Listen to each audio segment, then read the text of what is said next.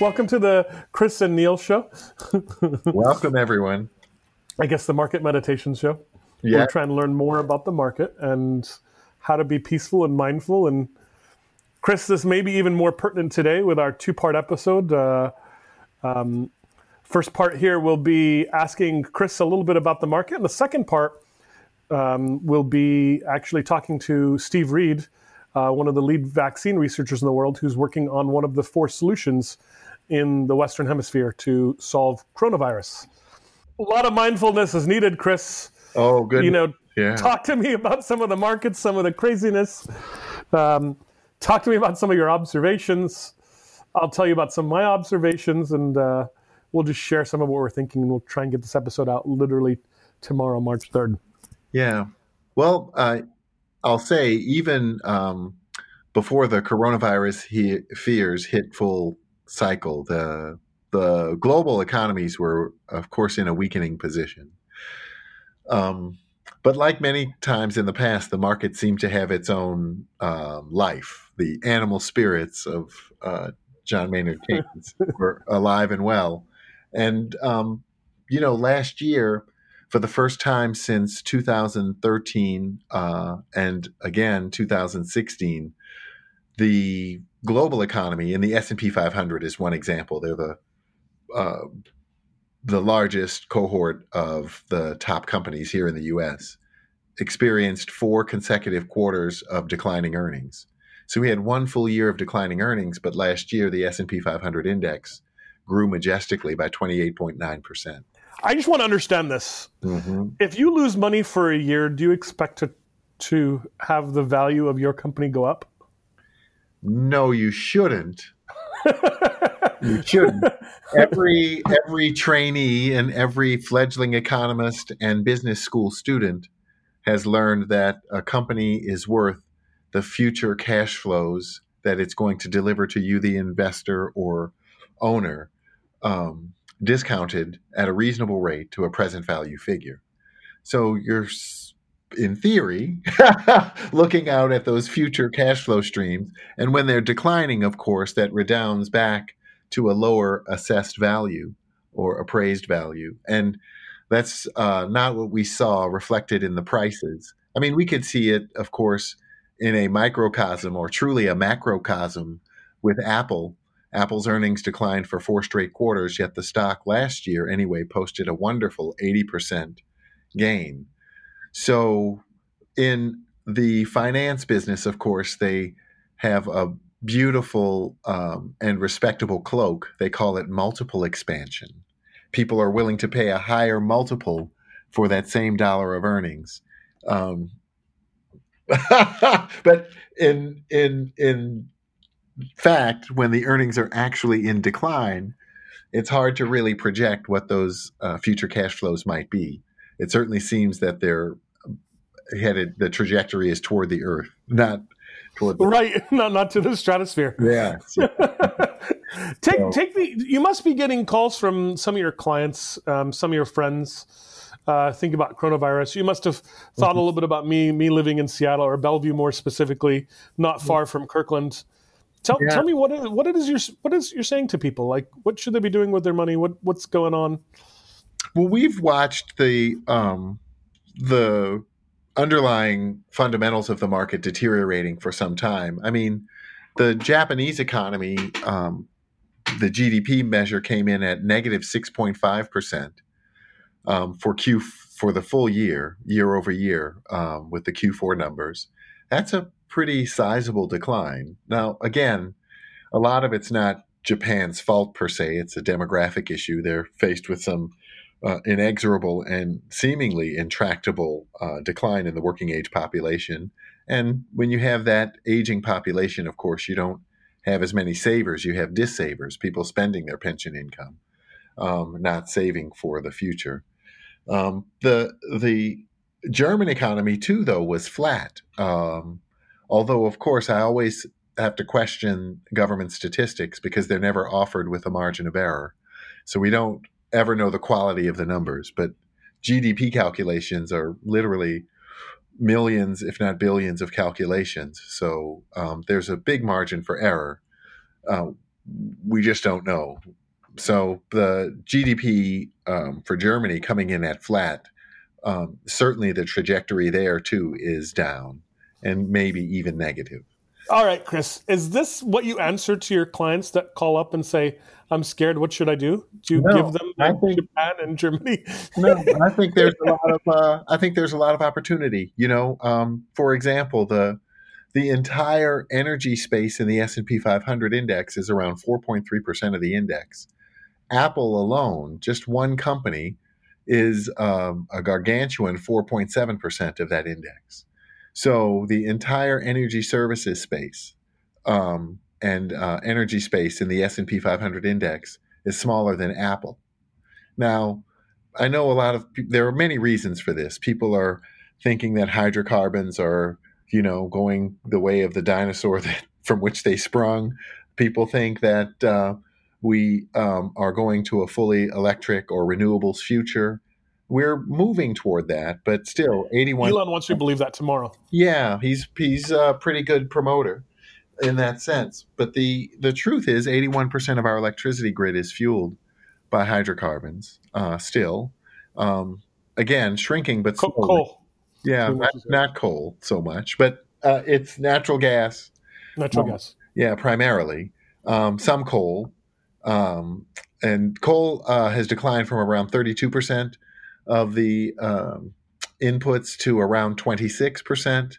The, the rest of that hydrocarbons, natural gas, oil is probably 6% of that.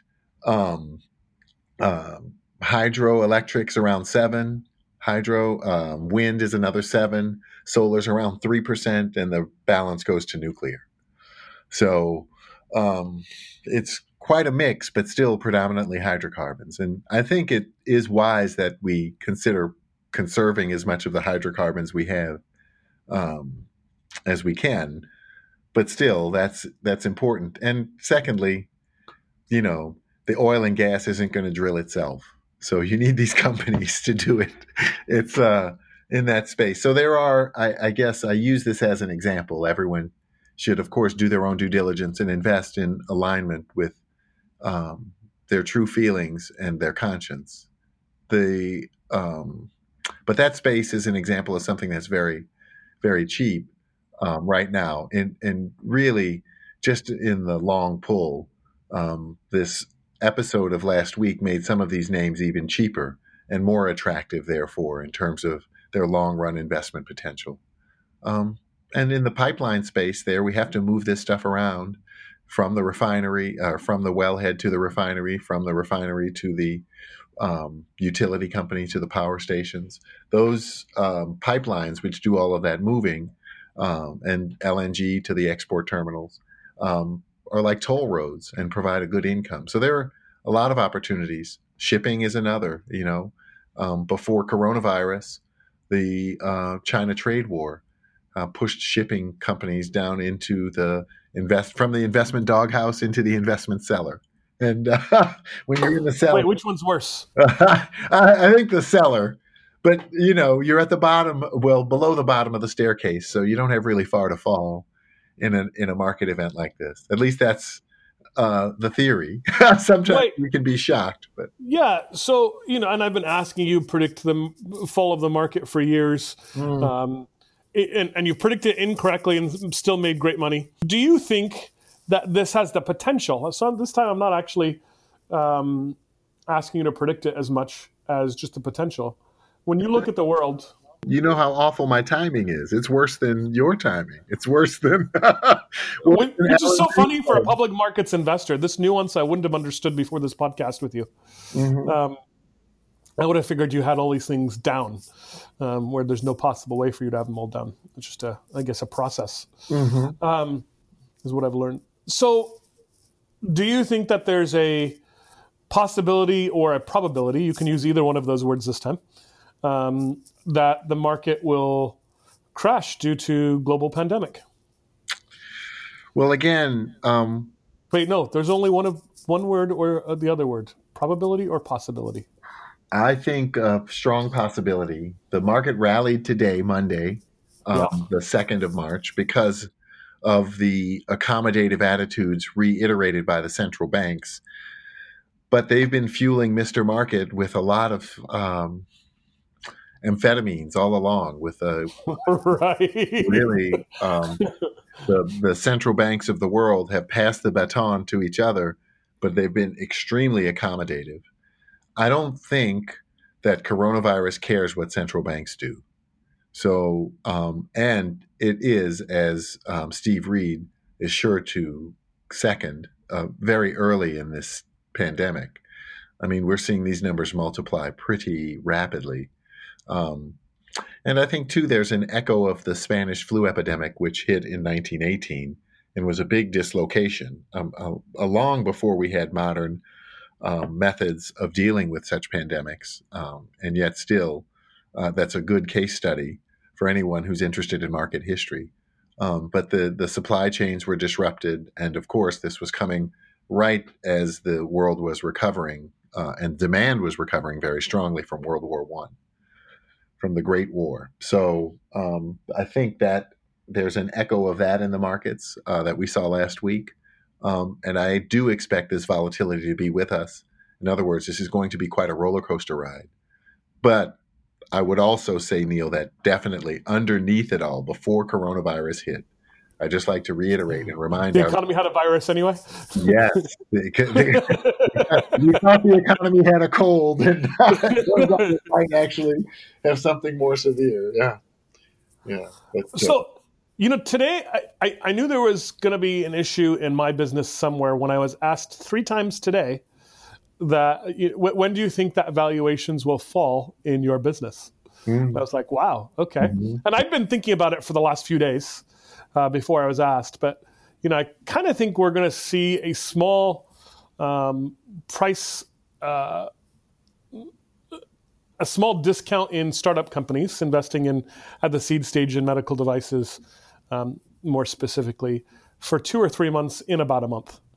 Mm. I, I, don't think it's very long term um, because a lot of these companies are really medium term and you know won't really be that interrupted.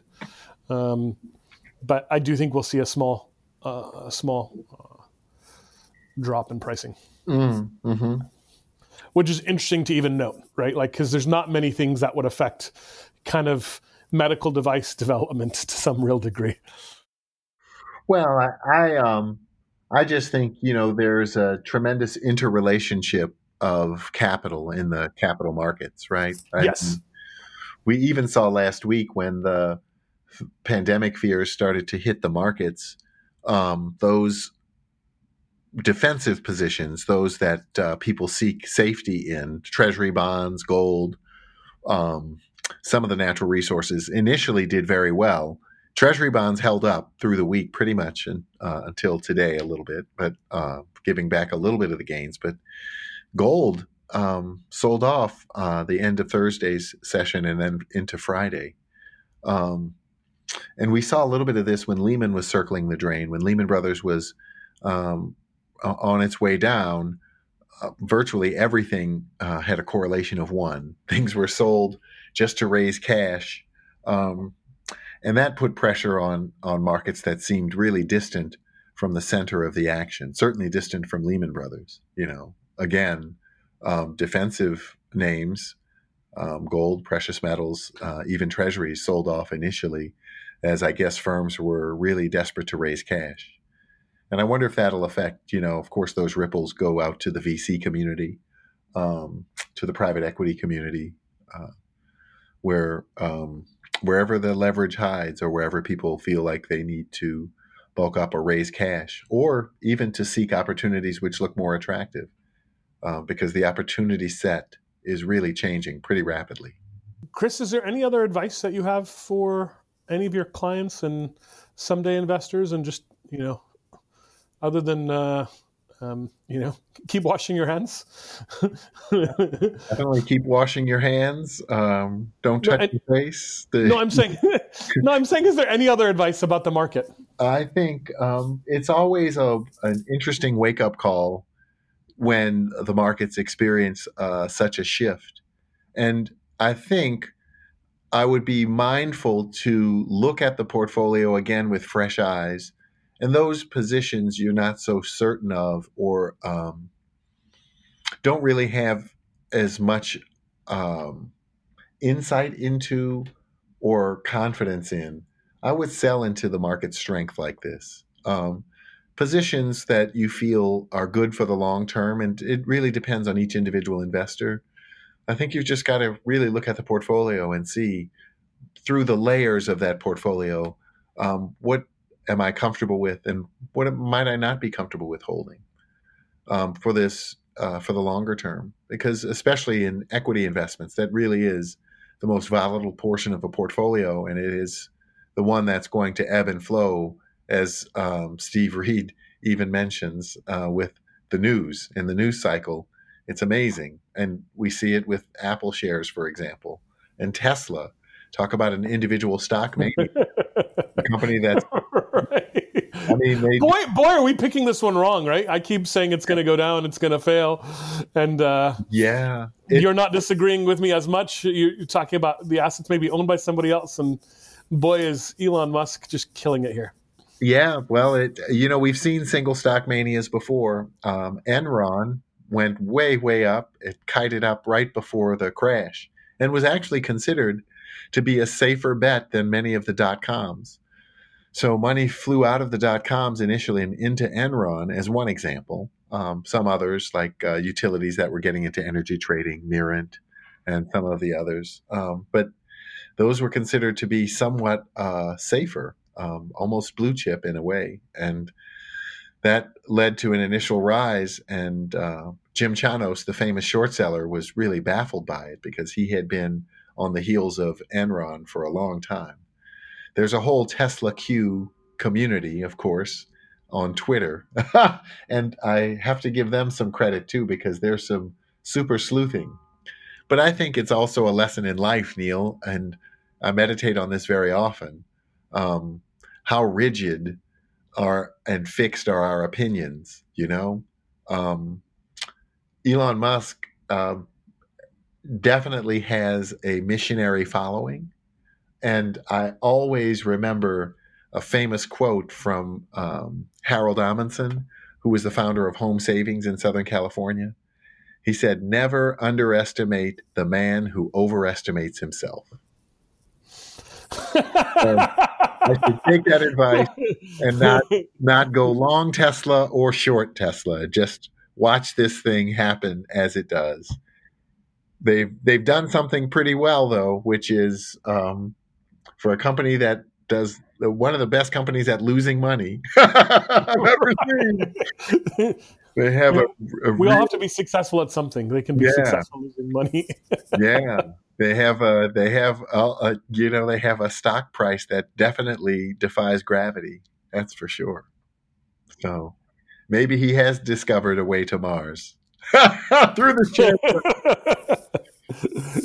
we, we want to thank everybody for joining us today uh, on an episode on Friday. We're going to have Franklin Prendergast, uh, former board member of Eli Lilly and Mayo Clinic, PhD, MD, to follow up a little more and learn a little more about what he's thinking about the coronavirus as well. And uh, of course, we'll share some market insights and um, anything we can on venture capital. Thanks for joining us today, everybody.